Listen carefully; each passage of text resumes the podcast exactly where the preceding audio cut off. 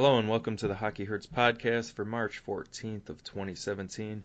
I'm Ryan Wilson, Penguins writer at HockeyBuzz.com. I'm Cameron Walsh from HockeyHurts.com. Uh, we have a little catching up to do. Uh, we haven't had a show in a little bit. I uh, That's the airport. since the airport one, and then after that, we had a big windstorm in Rochester, and I didn't have power from three or four days. So, was what it was. So we will um, catch up, rehash some things maybe that um, we didn't want to let go by without talking about. Uh, the GM meetings were, were the first thing that uh, came to mind. Uh, how they're going to do the expansion draft, the the releasing of the the protection lists, how they'll televise it. Um, Tom Sestito did something stupid. Um, I thought it was worth uh, bringing up. Just the whole concept of him as a player in the league still. And then there's a ton to talk about with the Penguins. So So do you want to just start with Stestino? Let's just get the angry part out of the way. it's just so stupid. I you you you wrote a really good piece in regards to there was a really good part in in the but you did in regard to Lemieux and his attitude. In you know how he laid out a, a plan to sort of try and avoid this garbage, and then it was like, okay, so if you're gonna set out of my plan, don't do this shit. Don't allow your staff underneath you to still, you know, bloody create roster spots for these idiots to do the stupid stuff that he did. Didn't stop Malkin from having to fight. No, but um, what you're referencing is Lemieux's um, suggestion to the league that team fines come with suspensions, and the, the bigger the suspension, the bigger the fine. That, of course, happened after the, the big Islanders brawl, where where he called the league out for, you know, garbage play and actually came with a solution instead of just bitching about it. He came up with something. Is it the best plan ever created? Probably not. But is it really good compared to what we have right now? Uh, the answer to that is definitely yes. yes. And Yeah.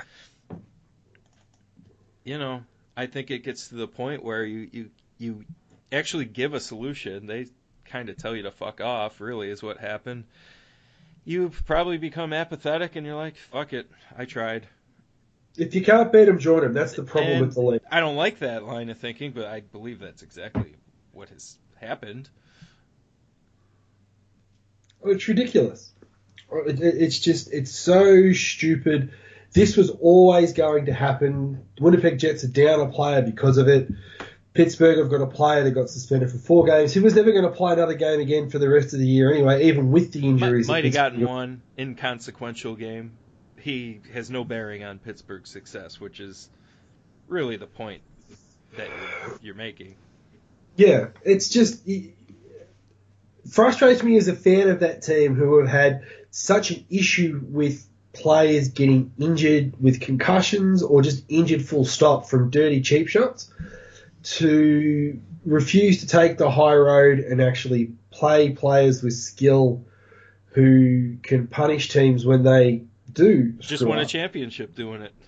Yeah, exactly. And I know that it's that time of the year where penalties are becoming less and less frequent and all those sorts of things that allow your skilled roster to punish teams when they take liberties, particularly a team like Winnipeg who, for all intensive purposes, at that point of their season, that game put them out of the playoffs. I would have said that earlier, but that, that was basically what that game did to them. And, and wasn't even around to protect the team later in the game because he got tossed, and rightfully so. All right. you said Sestito couldn't be around to protect anybody. And it always falls back to why the fuck is Evgeny Malkin in a fight if this magical protection exists? Exactly. How does that happen? It's ridiculous. Isn't that his only job? Like that is the main point being made, correct? But he's got he's got to be on the ice to provide that protection, and you don't want to put him on the ice because No, he he can't doesn't. play with the puck. Wheeler would have jumped Malkin or challenged Anyway. him to a fight whether Sestito was on the ice there or not. Well, what avoids the fight? He, he wouldn't. He wouldn't cheap shot start a fight. He would ask him to go and wait for him. Well, but it would prob- happen. Malkin should have got suspended for that hit on Wheeler anyway. Yes, I, uh, I agree with that. That's the other problem. It's like if the league actually doles out the punishment, there's no need for a retribution type hit the next time they come through because if that's the case, they'll get suspended. It's the problem I have when they let things go in game, like just when they let a penalty go, they go, oh, that's not that bad. Then somebody else does it as well, and then it just escalates out and out and out of proportion. That that was, I can't remember. I think I, I can't remember what I put it down as, but if you look at it in the context of how the NHL have been suspending players, and in light of the Shattenkirk hit that just got a suspension, Malkin is at least two games, at least, and he got nothing. He didn't even get a penalty on the hit. So Or what are you supposed to do as a player? You're supposed to go after He him. didn't and get fined either. no, like so if you get there and, and like I want this sort of garbage out of the game. There's no need for guys like Cicito in the game, and there's no need for guys like Blake Wheeler to be chasing down a guy like Malkin. They're both skilled players. You want them doing skilled things. This just takes away from that awesome part of the game. There's no point. Well, I've gotten to the point where it's just I've kind of debunked a lot of enforcer myths through various articles over the years where a lot of it's just hindsight bullshit. You can craft your story to whatever happened. But the fact that they prevent anything, they they ramp things up if anything. They do. They do. Because we haven't even discussed Sestito blasting Enstrom from behind yet. No, that's exactly right. That's where this where I brought Isn't he thing up. supposed to be the guy out there to prevent people from doing shit like that? and he does it himself. It's just, it's, uh, There's there is no logic in it. That's been pointed out time and time again. Now, what I would like the the pro fighting people to do stop stop you just stop making up excuses for why their role matters and just say, hey, you know, I like watching people beat the shit out of each other, bare knuckle fist fighting, and that would be a more respectable approach to it. All right, I don't agree with that, but like to come up with this just total fabrication of why their role matters at all. That's the frustrating part. It doesn't matter. You just like to watch people beat the shit out of each other. yeah, just be honest about it. That's what it is. I, I like UFC a lot. I just don't care for this for it in hockey anymore. I don't think it needs to be there. I don't think it's No. adding anything at all. Even this even the star fights. I, I I don't want the stars in hockey don't play enough in a game as it is. I don't want them sitting out 5 minutes at a time. or risk the fact that their seven million dollar hands might get broken. Well, I mean that could always happen, but like just from a a fan standpoint, I don't think it, the uh, perceived entertainment of that fight is worth them both being off the ice for five minutes. If we are in fact talking about two good players doing it, Well, that's or even great argument. ones like LeCavalier and Iginla is a, is a great example. Yeah, you can make that same argument about star players blocking shots. The the benefit you get for blocking one shot as a, and having your hand broken as opposed to just letting it go past and your goalie being able to see it far outweighs, you know, the perceived team benefit of blocking a shot. I know what you mean. And fucking a with Malkin tonight. Yeah, that's what made me bring it up. I'm like Jesus Christ! Do not go diving headfirst into shot blocks Do not now. The playoffs ever. Yeah, know. Yeah. we got a No, over I- there, and supposedly that we- they're both great, depending on who you ask. Let, let them make the save. uh, sorry. Um, yeah, uh, it's. I, I understand blocking a shot like backdoor diving. There's a scramble at the net. Like totally, I understand that. But you don't need to dive headfirst from the point. At least No. I don't think. Fucking Gino, man. The way their luck is going with injuries, I Well, thought for sure he was going to be KO'd and be out of the game. Well, they lost another one tonight, and then when Bonino tried to block that shot with his hand, I thought he was going to break his hand on that as well. So it, it's it's the broken penguins has returned, and he's a little bit like every time you see somebody hit the deck, you start to go, "Oh shit, is that another injury?" It's just sort of how it runs. Maybe this is karma for putting Stestino in the lineup. Oh jeez, I wasn't gonna. This hey, this this has been going on a lot uh, before I know. that Oh, I know that. I know. for I know. years. Last year they got lucky, and by lucky, Malkin missed like five weeks and was back by the playoffs. This and this is the thing with that Penguins lineup. I think this the way this year's team is playing is better than last year's team because they're able to actually sustain, still keep going whilst having important players down with injury. Like they're playing at a ridiculously good clip without Letang, and you and I have both said that this team will only go as far as Letang, and it's probably the case in the playoffs. But they're at least going to go Well, I'll say this: they can buy a round if they finish in first. Yes, no, no, you're right, and that Like, gives them. I'm hoping get- for uh, what Micah um, Blake McCurdy's projections were today. It the Leafs. the Leafs in Pittsburgh, and I want that because for two reasons. I think it'll be an easier series physically than if it was Columbus. Yes, that's true. I get that. And I do think, despite Toronto being able to to score goals, like they have some really cool players on their team. I I think the Penguins have more. One of the few teams that can play what Leaf style and just crush them at it. But Pittsburgh could do it further down the lineup. Like their fourth line can do it, as, as, whereas Toronto's. When everybody's healthy, yes, definitely. that that's the difference. I mean, if Pittsburgh get all of their forwards back for the first round and they play Toronto, but they're still missing, you know, Letang and and and Maatta and and Schultz. Oh, sorry, and and Daly. I still think they can win that series. The second round, though, they need those three back in some way, shape, or form. They need Letang back. That's the big one. They don't get Letang back. I don't, I don't know what's happening there either. I have no idea. yeah, well, nobody does. Nobody does, and, and it's it's scary for a guy that's 29 to have missed so many games. And what was a relief was they did get there and say that it's it's not his it's not a concussion and it's not his um uh, not his heart condition. So that's that's a relief. Yep, but again, If you tr- another example of him finishing a game and then missing extended period of time. And Hagelin did the same thing the other day. Played in a full game and then missed uh, extended period of time. You know, I wrote that article about. Yep. uh, there are many examples, and just in this month we got a few more. I, I honestly thought they'd gotten around this It's got to be on the players, man. It does because they, they they changed medical staff.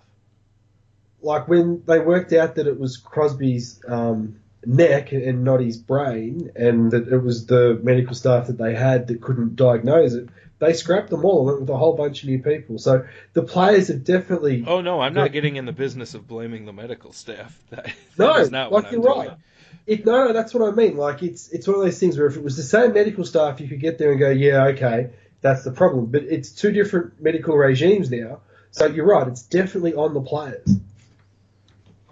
Man, it happens too often though. It does. You're exactly right. It would explain why um,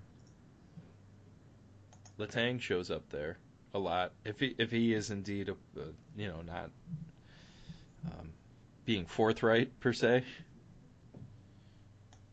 There's, I, you know how there's that whole, you know, tough it out for the team and all that sort of stuff. Definitely, I think- I I abided by that Yeah, plan. and I, I, I, I I participated in that. You have the problem with some of these guys that whilst their brain might be willing, their body just can't do it. No, but And you I'm need telling you, that is that is the culture. To to pull Doesn't it help. through. No, I know it, It doesn't doesn't help. help, but I'm telling you, I lived it. I did it. Doesn't help that the owner played through like chemotherapy. For the best NHL season of all time, Yeah, I know. in my I'm just, opinion. I'm just saying. It's we like, could do a whole podcast on Mario's 92-93 season. That, fucking that was like prime. How how old was I? 92, 90. So I was ten or eleven years old, was ESPN Sports Center. Penguins were uh, living in Western New York. We had um, Sports Channel, and it um, had the tri-state New York teams, and it also we also had ESPN. And the Penguins being in that division, you would see a lot of the games, and ESPN would put a lot of those games on. So, without the internet, that's like as much out of town team exposure you can get. So I was lucky You love it. back in the back in the day for that. Yeah, you got me got me uh, on a tangent on something that It's all right. uh, has nothing to do with anything. So do we want to? Do we? Let's just keep talking about the Penguins. Are they gonna? Are they? Are they gonna win? Are they gonna win the division, or is is it just gonna be they'll end up second or third and have to play the tough, the tough first round? Uh, I, I think it's a coin flip. I think Yeah, Washington. I, I'm not. I'm not worried about Washington with um, whatever it is, the slide that they're on right now. I just, I there is too large of a sample with how great they are to care about a random four game losing streak that just so happens to to be at the end of the year. And Ovi No, hasn't scored in what ten games or some shit like that. He's never done that. Or this is one of his longest stretches, and it's like, well, that's that's not going to stay like that. No. You know what? If if I was Washington, I'd be um, blessing our, our luck that it happened now.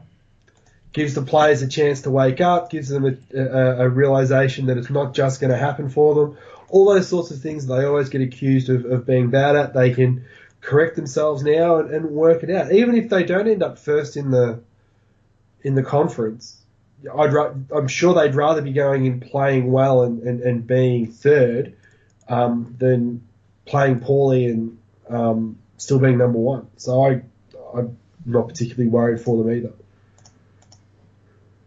No, but but what could come about because of this is they could be caught in the division, and that and that would be unfortunate for them, Yeah, I know. losing um, home ice advantage as well. And it could happen. Well, Pittsburgh's what schedule, the, Pittsburgh's schedule, the rest of the way is not that bad. They play every other day. They don't really have um, any more extended breaks, like two days off or anything. But the quality of competition is lower, I would say. So That could be a blessing and a curse. no, I. Th- I mean, if we're gonna go intangibles here, you, it's the defending Stanley Cup champions that um, have returned basically everybody. They're not. Yeah. Yeah, If they're going a, a losing streak into the playoffs, Hey, it's it's, It's intangible. I'm allowed to pick and choose which ones I think are relevant, man. Okay. No, but I don't think that. What However, they finish the regular season, I think is will be independent of outside of injury, of course, of how they play. First round of the playoffs, they'll be ready. You would assume so, and then it's a coin flip from injuries from that point forward. Every guy in that locker room's confident they can go the whole distance. They're ready. I mean, most teams are, but I'm saying a losing streak's Yeah, not going to change that. Totally agree. But yeah, Streit Streit got hit tonight, lower body. He's out, probably. Can I Left- just make the, the point that they didn't have to spend a pick on Streit or Hainsey, and they could have just bought up freaking Pouliot because I don't think Streit's provided anything more than what Pouliot would have. I like having that many capable player, and and they are all legitimate NHL players. True, and they're And injured, so I get your point. The cost to acquire, well, Hainsey's was a little bit much, but if Letang is back and and Schultz is healthy, basically what they need is Dumoulin, Letang, and Schultz healthy. Past that, they can they have enough guys that can play in those roles successfully. But Ron Hainsey playing with like Dumoulin and uh, top pairing minutes or stuff like that, that that's not going to work. Yeah, I hope you're right because that's what they've got. yeah, but it's not lost on them either. No, I know. It's it is funny. You can actually you can watching tonight's game against Calgary, which was really really fun to watch. You can see when players can't hit their exit passes, what happens to the speed of the forwards? They get trapped and then they can't get out. If they can't make that first outlet pass, they're in big trouble.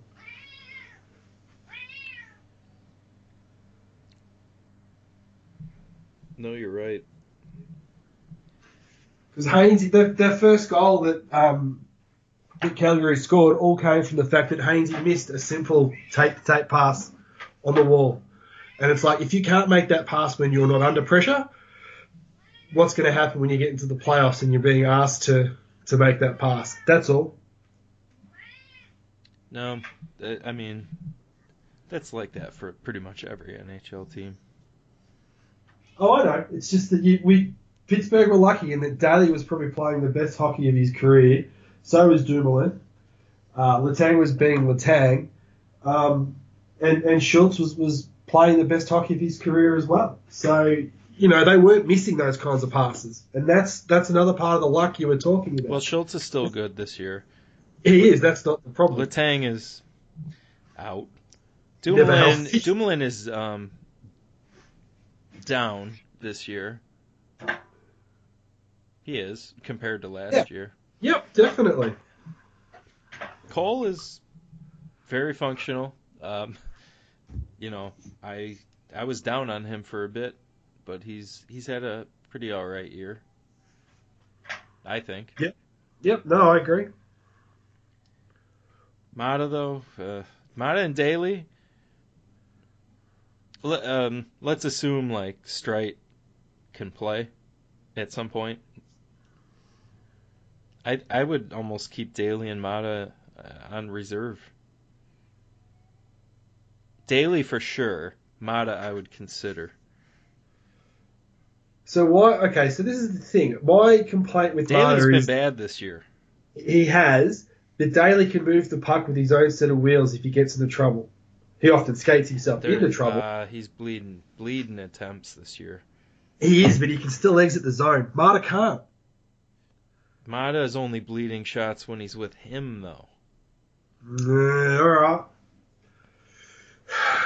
It's been tough to to analyze Maatta fairly this year because so many minutes have come with Daly, and I'm under the um, belief that Daly's had that bad of a year, and everybody he's played with, he's kind of dragged down. Yeah.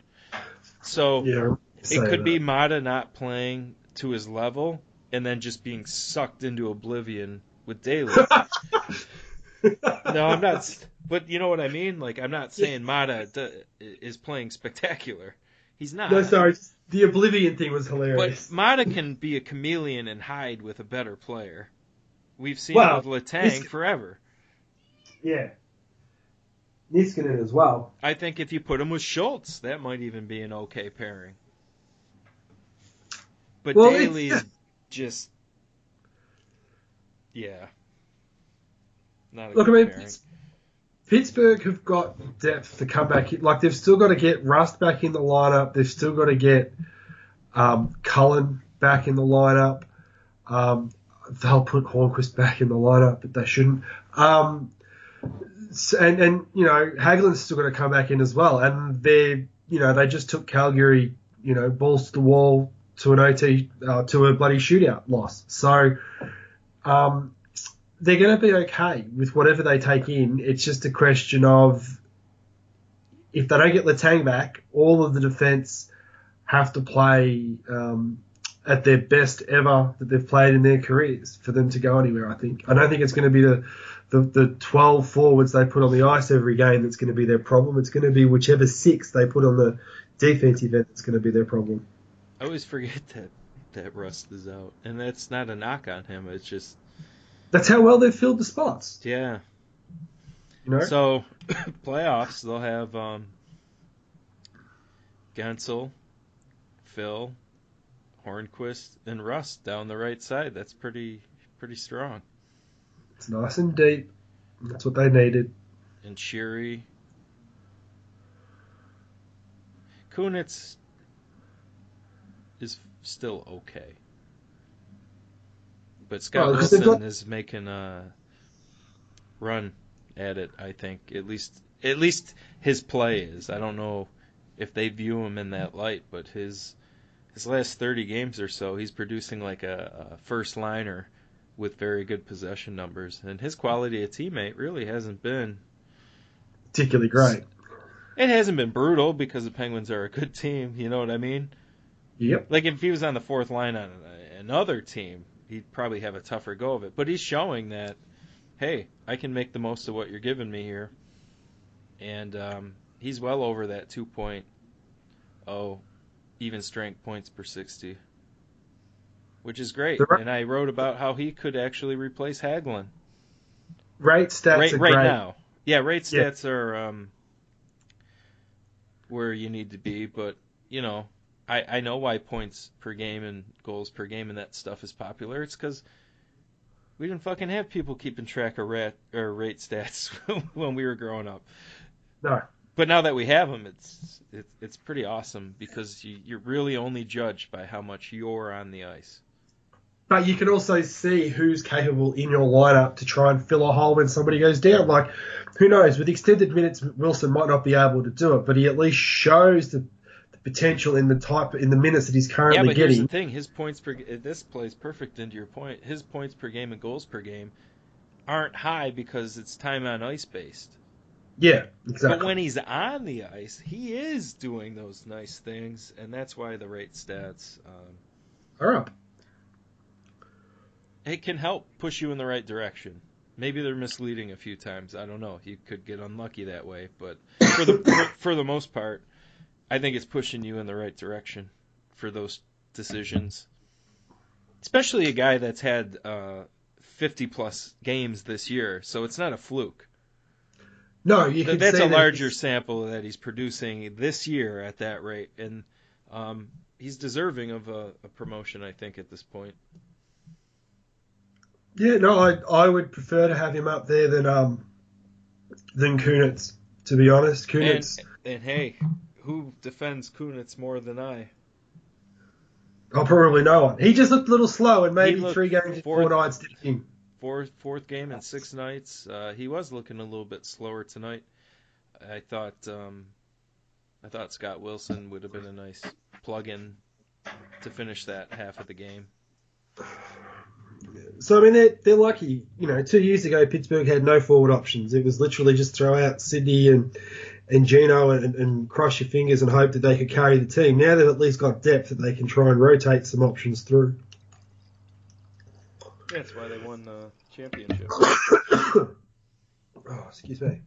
And it's why they struggled and couldn't do anything for a few years there. Yeah. So I just kind of wanted to at least give uh, Sid and Gino their due. What? I mean, Art Ross. they Art are- Ross and Sharp? It's so great that both of them have, I would say, equal chances at either the Art Ross and or Rocket Richard trophy and Hart. Having both of them playing at this level this late in their careers in the same year, it's pretty cool. It's nice to have them on the ice together. But like these are t- two monster years for both of them. Same year. It hasn't been as commonplace as it should have been. No, well, they Not their fault. Yeah. Injury, obviously. You had Gino's Gino's knee and then Sid's neck, really, wasn't it? Yeah. And that was pretty much where the separation came from when they were in their scoring peaks. Well, Gino's in a scoring peak right now outside of his Hart Trophy year. I ran some numbers I think last week. His um, points per 60 at even strength or all situations is second only to his Hart Trophy year. And that was when Sid was out. So I think in in some ways that this year is more impressive for Malkin because not that he can't produce with Sid in the lineup, but even strength they kind of have to get back to sharing the winger talent. Whereas Yeah. when Sid was out, Chris Kunitz, Evgeny Malkin, James Neal were a goddamn force to be reckoned with. They They were, were. Yeah, they were. and that I mean that was when Kunitz was probably at his apex. He spent some great time with Sid, but he also had that year with Malkin. And um, Gino is producing almost at those rates this year. He, missed a good chunk of time, and he's sniffing the Art Ross and Rocket Richard. I think that's amazing. I think he is, I think he's been the best player in the league this year. Gino has, yeah, but he won't. He, I don't think he has a sniff for the Hart. If he if he wins the Art Ross, Still don't. I still don't oh because god. And I You don't want to hear. I, and I, you know what I don't want to hear. Oh, well, how can you have a Hart Trophy if Sid's that good and Evgeny? You know what? I hate how some people look at and view the Hart Trophy voting. Why are you going to punish or reward a player based on the general manager decisions? Well, that's the point I was going to make. Connor McDavid will win it because he doesn't have a Gino or a Sid playing with him. Like, That's Why am I punishing Sid and Gino because they both play on the same team? It, the Hart Trophy to me is the the most fucking awesome player of the year. like, but that's but that's the problem. That's not how that's not how it's worded. why get into all that? How much does he mean to the team? Who gives a shit? Just give it Uh, to the best fucking coolest player that year that has the most insane numbers. Ask ask them to change it then because that's what all the that's what Well, all isn't that what this podcast is? A public forum. it is. Well, we're asking them. I'm just saying we don't have a I'm vote. telling. That's the problem. I'm telling. Change that fucking mindset. Because you're Now right. I can mean, understand Sid and Gino splitting votes because some people may think Sid's year's better than than Gino. I get that concept. I just don't want people not voting for either of them because they both happen to play on the same team. So how could Well- they be valuable? the issue you're going to have is I think it's a five, four, three, two, one vote, right? So if they were going to split, you could go Crosby five, Malkin four, McDavid three. three. Any combination of any combination of, of that would go through, and just purely on mathematics, correct me if I'm wrong here, Micah. Um, McDavid would win out on a, on a on a split vote between Crosby and Malkin. I understand. So that's why I don't- But I think some people won't vote for either because Well, and that's just stupid. or rank them both lower. They'll get voted on, but like third, fourth, fifth instead of first or second. It doesn't make any sense. But it's, I mean, the way it is right now with uh, Gino just 17 goals in 20 games, might be 18 and 21. Now I can't, I can't remember. Um, Yeah. but Sid scored again tonight. He's keeping his goal lead. Like it's been great. And that's with both of them missing time, and they're and they're at, still at the top. With You know, McDavid, who I think the world of. What's funny is that it looks as though whoever does win the Rocket Richard, this is going to be the lowest winning total since, before the uh, first lockout. The Kovalchuk Nash. Since the um since the last the last game of the Drag'em Hack and Whack'em in 2003 4. So if you if you want to get there and put into context how good a seasons these two old timers are having, even though they're only 30 and 29 respectively, um, it's pretty remarkable that they're doing what they're doing in an environment that is not conducive to scoring. And I don't think it's goaltending and systems that's stopping this from happening either. No. But how about um, How about that Sheary Crosby Guentzel line? Yeah, that's kind of fun to watch, isn't it? oh, I couldn't think of a better trio for Sid. I think it's perfect no, for him. Fantastic. Every guy on that line can skate. I mean, Guentzel's probably the slowest one on that line, and I don't think he's slow. no, it's true.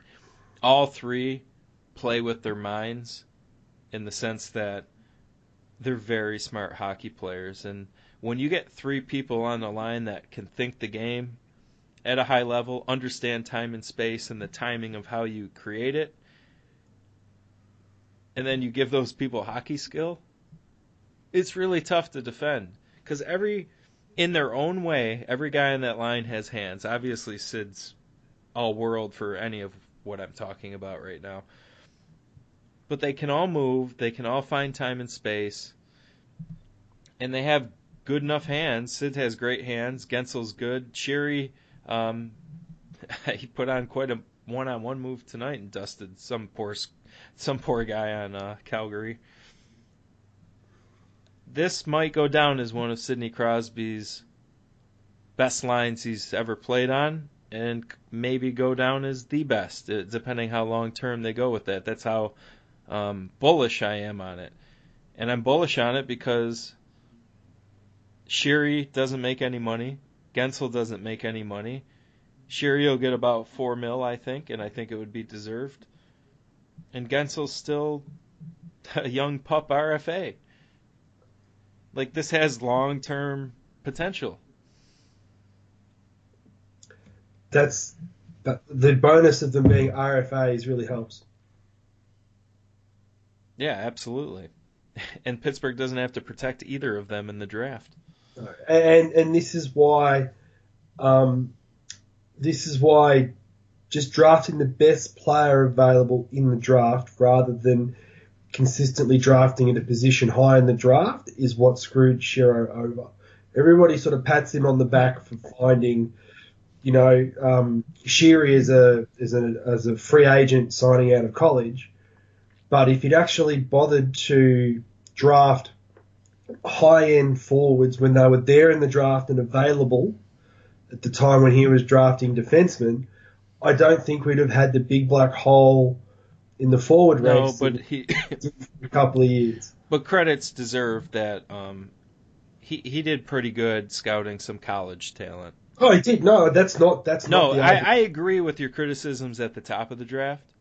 I mean, the Filip Forsberg Pouliot one looks pretty fucking ridiculous. But at least they didn't have Forsberg and then trade him for Erat. that would be worse, in my opinion, than just passing on him altogether. True. So he he Guentzel's his, Sheary is his. Is uh, Rust his? Might be. I can't say that one for sure. Kuhnhackl is as well. I remember that. Yeah, because I, I definitely I remember watching the baby Penguins play here at my local college rink against the Amerks, and it was Kuhnhackl, Joe Morrow, uh, fuck, who was the other big uh, quote unquote prospect?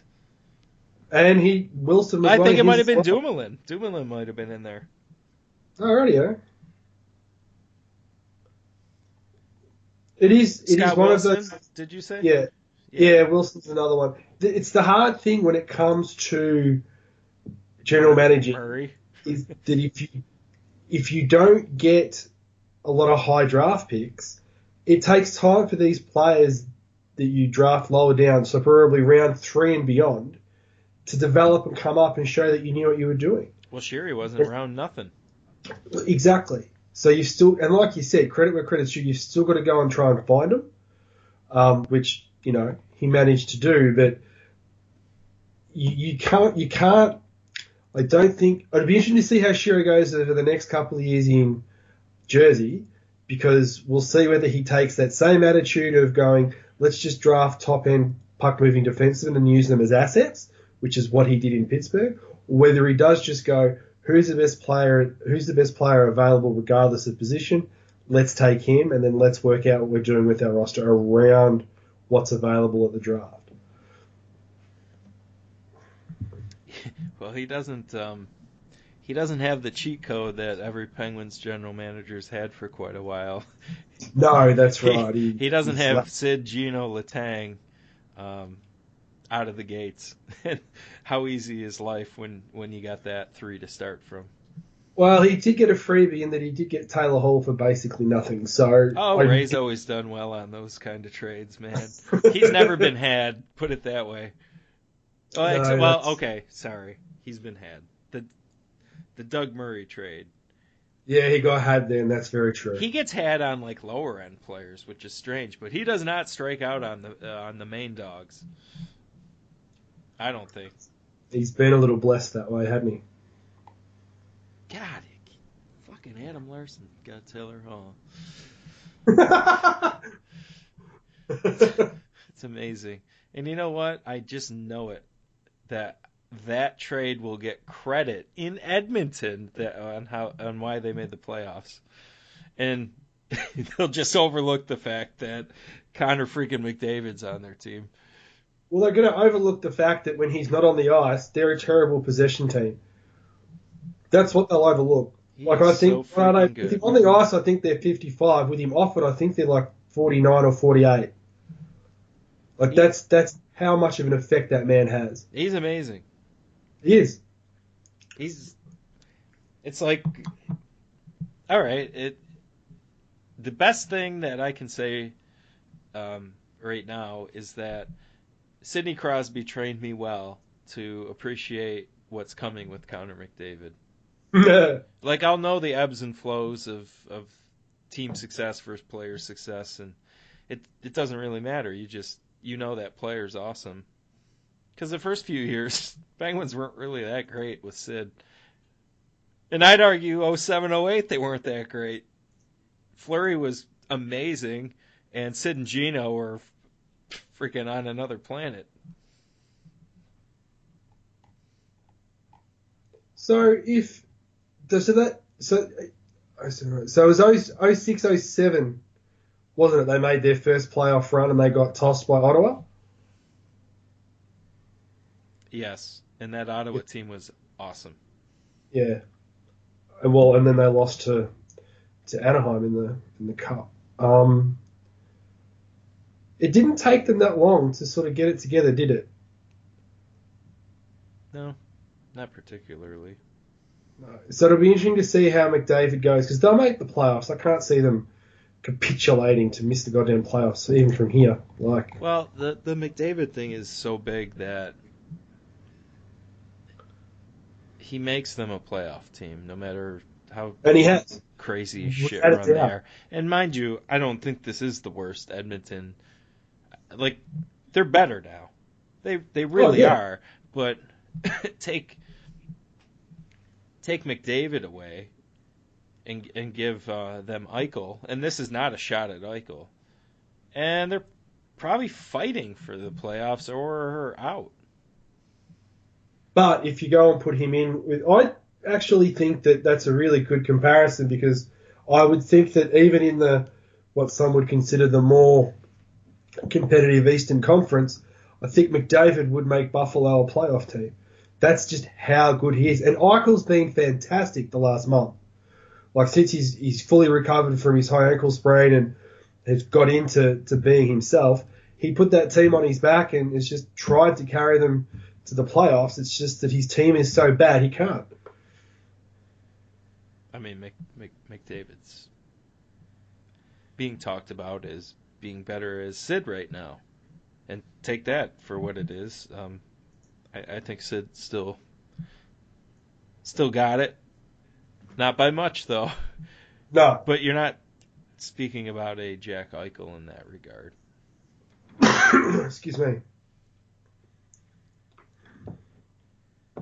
No, no, you're not. And it's it's one of those things. It's not even like it's a Sid and Gino sort of comparison. It's probably a Sid and Thornton comparison, and um, that's still a great thing for Eichel. Yeah, he's. I'll, I'll, for a few years there, I I wasn't really going out of my way to watch Saber games, even though that's that's my local market. Um, uh, I, they're watchable now because Eichel, but I also like O'Reilly and and Reinhart. Um, Kane's been pretty good. But their Yeah. back end's it's- such a fucking train wreck. I mean, I don't know what the hell. They traded Pysyk for Kulikov. I mean, It's, it's funny. Murray knew how to tear it down. The hard part is is garnering the right pieces to push you forward, but it's also going. his trades have been okay, but I don't think he's done a very well. Some of his the Kane trade I have no problem with. Um, O'Reilly trade's amazing. Yeah, well, yeah, absolutely. O'Reilly's really good. that that trade destroyed Colorado. Yeah, listen, That That's the trade that got Colorado to where they are now. I'm not putting him up for the Masterton Trophy. I'm not an idiot like that. But Ryan O'Reilly's good at the hockey thing. Yes, he is. But then again, so's Evander Kane when he wants to be, and I'm not putting him up for the Masters either. Yeah, well, Evander's he's scored as many goals as he's, he's having a really uh, a nice year. I think he was out Yeah. for a bit, injured. Yep. If you can keep him focused, um, he's he's a great player. You've just got to keep him engaged. I don't know how you do that. They got to Um, trade him, is what they got to do.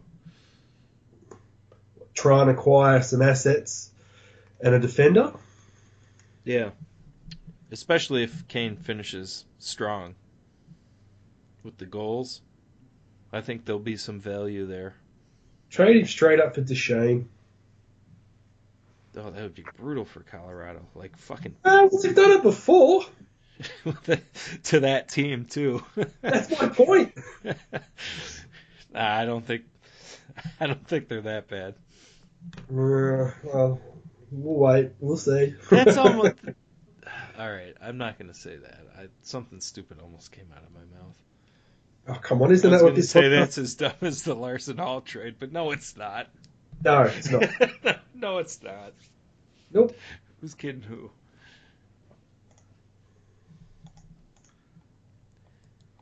So, do we want to discuss Vegas? Yeah, um, GM meetings, yes? Yes. So these GM meetings are always underwhelming with what they come out with. They always like ignore the obvious with oh, well let's reduce the goalie pant size by this much. That'll increase scoring and they all they try and think of all these creative ideas. Hey, let's put face-offs in the center of the offensive zone. Okay, why? Oh, that's right, because you won't just call penalties. It's They, pretty simple. they come up with all this nonsense, and they can just they have the template. 2005, 2006 season. That's the template. That was fun. Sidney Crosby as a rookie had 100 points. Now Matthews and, and Laine are doing some pretty cool stuff, but they're not sniffing 100 points. No, and you can't tell. Connor they're not good McDavid is not sniffing 100 points in his second year where he's been healthy. It's ridiculous. You know what I mean? Like Connor Yeah, McDavid should be getting 120 points per year. You, If they can called if they called the game right, he would have 120 plus. I guarantee it if he was healthy. I Does anybody know, I disagree with that? I don't think so. Oh no, I, I agree with that. I don't put this on the officials either. They call the game the way they're told to call it. Yeah, they'll miss calls here and there, and and there'll be inconsistencies because they're human. Oh, I can deal with that. What I can't deal with is that you can tell that they're told to let X amount go. We can't have this many penalties. We can't we can't have you calling these penalties all the time. We need you to allow the players to slow themselves down so we don't get injuries on the end boards or we don't want the players to be, you know, collision, colliding too hard, yet we'll allow fighting. Like I just, I, I find that part of it frustrating. You can see there's a directive, and you can tell when they've been told to change what's being called because the players have no idea what's going on, and you can just see the game shifts from one type of game to another. It, it, it wouldn't take much to go back to 05, 06. You, you would find scoring would be up. There'd be no more talk about changing the goal size. There'd be no need for the, the goalkeepers to sit there and go, oh shit, I don't want my pads to shrink or anything like that. There wouldn't be a need for that. No, the flow of those games would be great. Now, at first, it would kind of be a little bit cumbersome with the amount of power plays. But my argument has always been if the referees keep the standard, the players will stop reaching into the cookie jar and being called for penalties. The result would be a much more wide open five on five play, and that would be tremendous. They'd have, they'd have space to do stuff. The players would eventually learn, and I know it's not easy to hold the line as a referee, but if that line was held, the product of the NHL, it would be uh, much more appealing. I think it is easy for them to hold the line.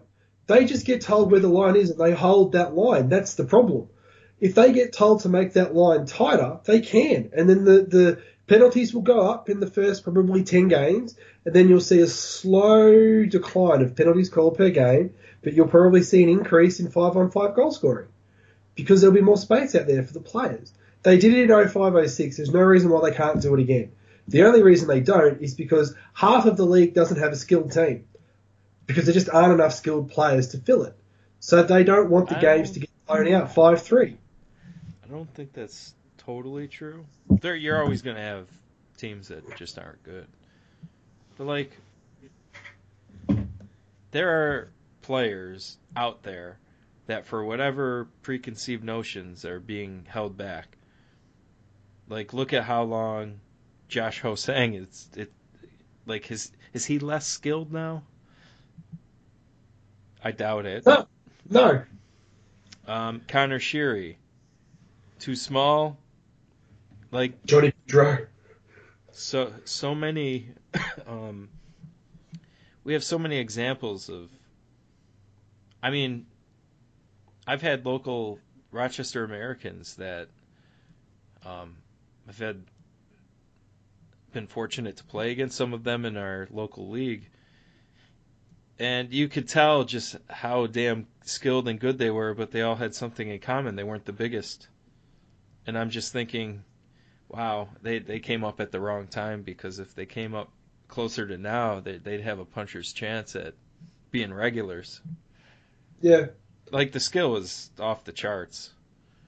But, but the um, league needs to the league needs to invite that skill to be showed off. Yes, correct. At the elite level, and they, they don't, and and that's the that's the problem. It's this hockey players are tough. They fight through it.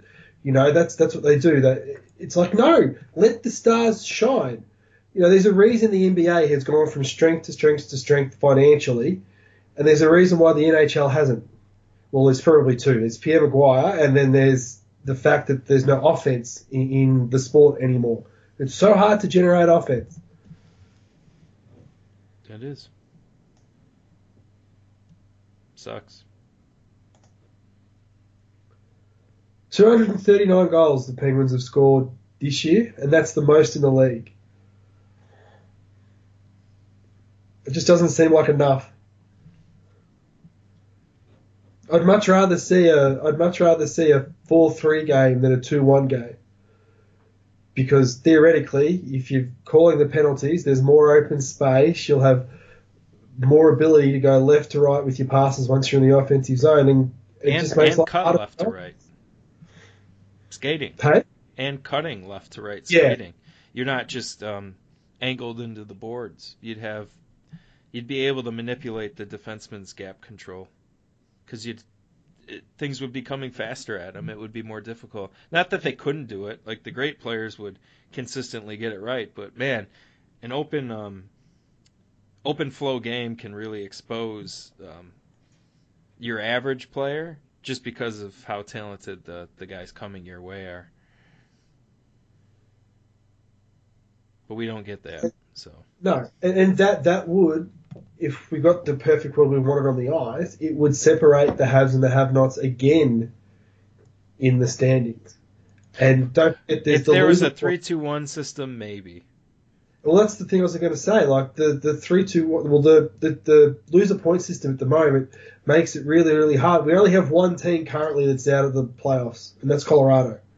That's it. Everybody else can mathematically still make it. So there's no way in the hell the league wants to change that. Yeah.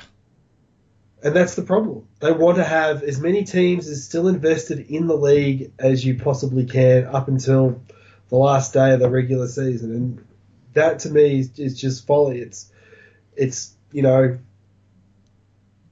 cutting down trees despite the forest or whatever the fuck the saying is. but they're looking, they're looking so short sighted. Forest through the trees?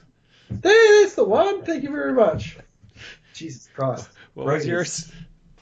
I'm not going to repeat that, I don't think. so it just it just frustrates me because you can see how good the the on ice product can be when you see a game like we did with Pittsburgh and Calgary tonight. Two teams with high skill who like to move the puck and aren't really about interference. You know, trying to slow the game down. That's not how they work.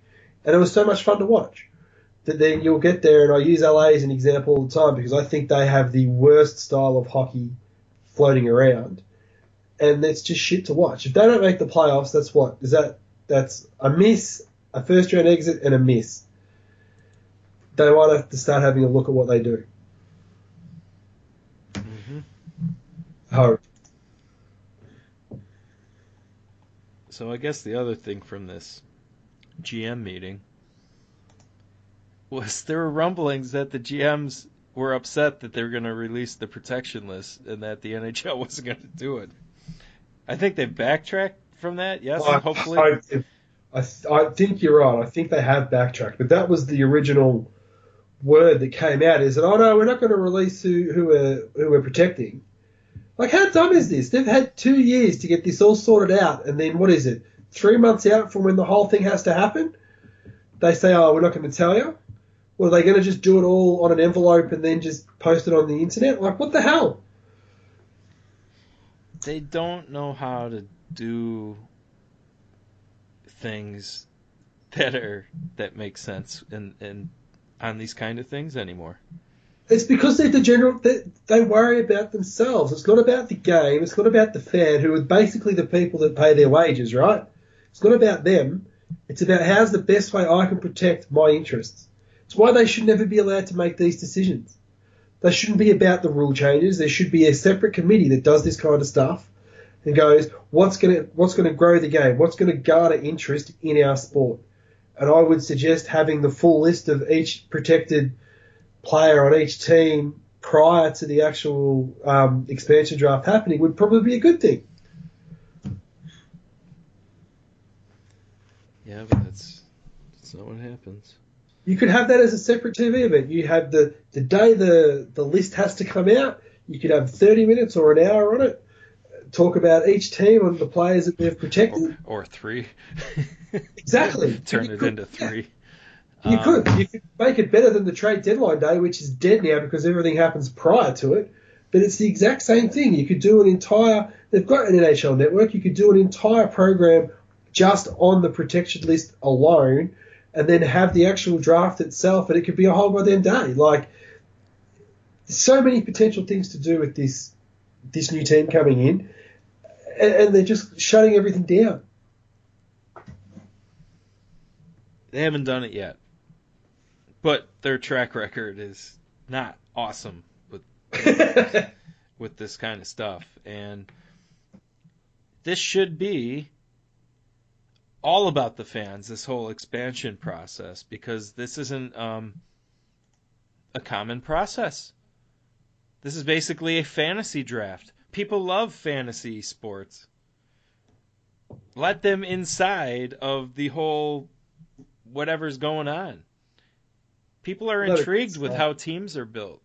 They want that information. A lot of fans are smart these days. The internet has provided that. They don't even want to have a freaking every cap every salary cap side is external to the NHL because they like to pretend that fans don't care. Yeah, it's you know. So I agree with everything you've just said, but as you said, they don't have a good track record. But this is easy. You Yes. you release the information. You hold the TV special with um. Shit, you go by div- division by division who the who they pick. Yep. But you do it? live, so can't be no tape delay bullshit because Pierre LeBrun is gonna have that out Yeah. for your television special. Or Yeah. the Bob Father probably have the whole goddamn roster. He'll release it like an hour before the show because they don't have the rights anymore. okay, that's funny. That'd be the um, ultimate boss Bob move.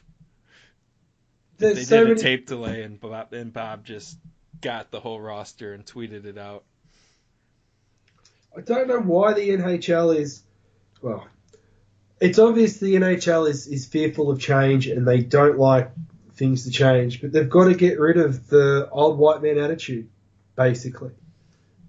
If they don't, if they don't get interesting, then Major League Football is going to take over.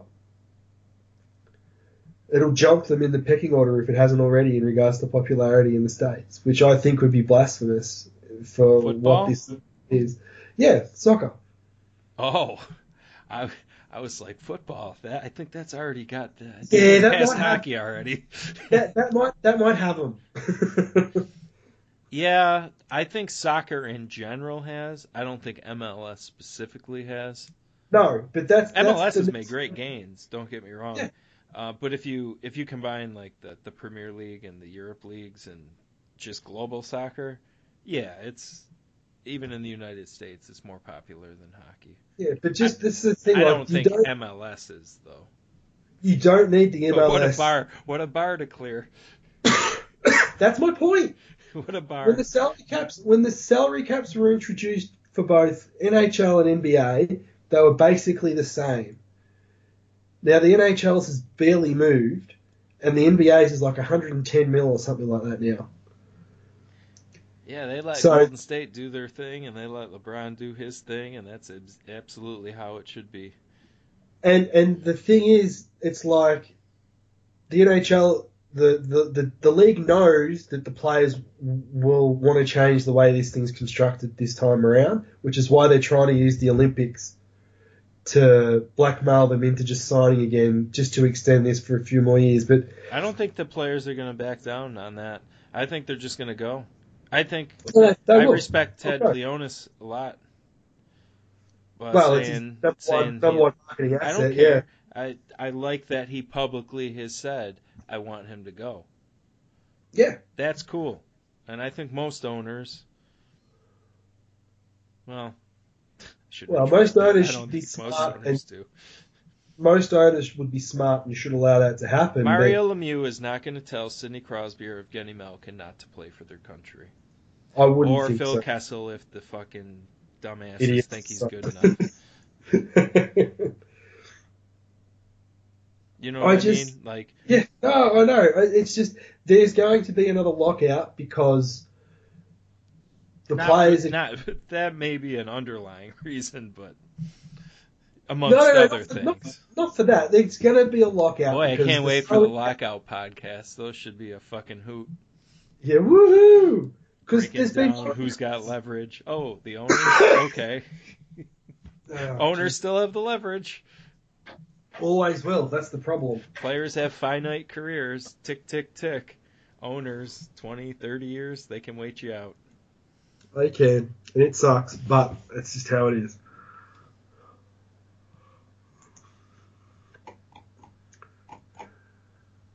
So, anything else off the top of your head? No, I like that their grand idea for the offsides challenge. what was it? Like it makes a goddamn bit of difference. Oh, I can't remember now. How about get rid of the offsides challenge? Because you know what? Most of them, it doesn't matter. like, really. The gap control was lost. We're talking about centimeter or millimeter. It's like, you know, that's it's not changing the flow of play if you miss that call. Now, No, as a Penguins fan, we may recall Danny Briere being offsides on a breakaway in the playoffs. But you know what? Even with that, I wasn't clamoring for instant replay for offsides, and that was a bad one, and it hurt. It was a playoff game. Oh, I think that was only goal one though. they were up four nothing at the time, but Yeah. you know what I mean though? Like that was a belligerent playoff breakaway offsides goal, and I was like, yeah, that sucks. They missed it. I wasn't like, gee, I hope they go get on Sega fucking Game Gear every inter- uh, every break and, and try to figure out like um, if they're offsides or not, or if they want to put in that dolphin game that came with the Game Gear. Ecco. Ecco, that's right. oh, good grief. Um, like, isn't that what they're doing? It is. It's it's just silly. It's like those egregious ones are going to happen once every who, who knows how long. To for a sport that's struggling to score, to allow coaches the ability to go, shit, I reckon that was offsides. Let's let's review it, and then it's 25 seconds before the the goal even happened. It's like, why are you taking that away from the sport? I don't I don't understand. If, if it was if there were seven five games, yeah, sure, why not?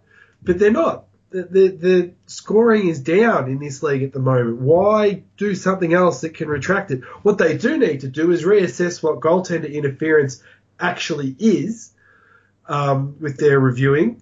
I'm happy with them to review that, but they have to start putting in some definitive fucking lines so that I would I would fans- make any any goal contact in the blue paint, incidental or not, I would say goalie interference. So it you would can be a be- more objective line, I would think. I, Yeah. Albeit a little bit extreme, but it's not foot in the crease extreme. I'm okay if you're in Yeah. the crease if you can manage to avoid that contact. and it's not easy to do, and a smart goalie will initiate it. But Um, I, I would rather have that than this total guessing game. And my caveat to that is that if your defender bumps you the in. player, in, That's got to be a penalty on them. Or it's play on, one of the two, take your pick. It's either interference on the defender two minutes into the box, or it's play on and you just pay the price for him falling on your goalie. But I think at least the um, strict blue paint contact would go a long way. I don't think that's always the case. No, there's, there's too much flexibility. If you're going to review it in slow motion and be able to see what's going on, there needs to be more black and white on, on what they're ruling on to make it possible for fans and players to understand what the hell's going on. Because there's just no consistency in it. Nobody ever actually agrees with what the decision is because nobody actually knows. It's like it's like it used to be the old was it the the wheel of justice from the Department of Player Safety. It's like it's the it's the same thing in this situation. You just don't know what they're going to say. But yeah, I, I don't care for the off. Like that was their grand thing, shaving 30 seconds off a shitty offsides review. Call penalties. Nobody brought that up at the meeting. No. Idiots. Ugh, whatever. Well, that might do us today, I reckon. Yep. Good to be back. It was. Sorry for the delay. Although I did lose um a pine tree I hated. Pretty big one too. It fell away from the house and didn't hit anything. Was that the one you showed me? Yeah. Jesus. Rightio. Good thing it did fall that way. It did. So fuck that tree. Adios. You didn't take nothing with you. Yeah, I didn't like it. It was one of those like Obviously. pine trees that sickly. was it leaving? Was it leaving needles all over the place as well? I think it was headed in that direction. Yeah. Well, screw you, tree. You're done. You're out of here. No, but it was it was a pretty bad windstorm. It was like uh, 81 miles an hour. I think for five hours straight there were gusts of 60 miles an hour, which isn't common for us at all. That's that's slapshot speed. Yeah, and uh, you know we lost power for three or four days.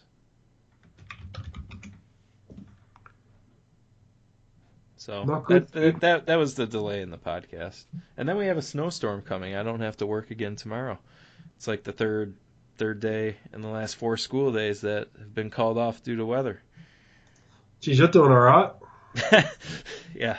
Well, yeah, I can't argue that. I, I wouldn't have called this day off. Like we haven't had any snow yet.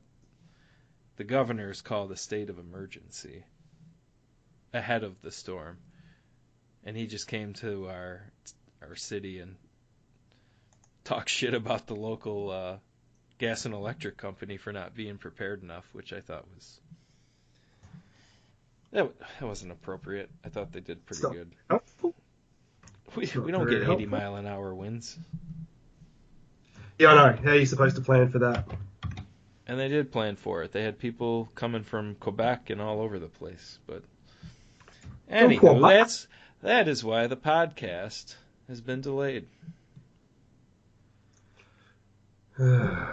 Good grief. So All right, well, let's uh, let's wrap this thing up. I'll get it posted, and so these poor people can actually listen to us bitch and moan about the general managers. um, Patreon.com slash Hockey Hurts, uh, at Walshy66, at Hockey underscore Hurts, at Gunner Stall, and my Penguin articles can be found at HockeyBuzz.com. So, see you next time.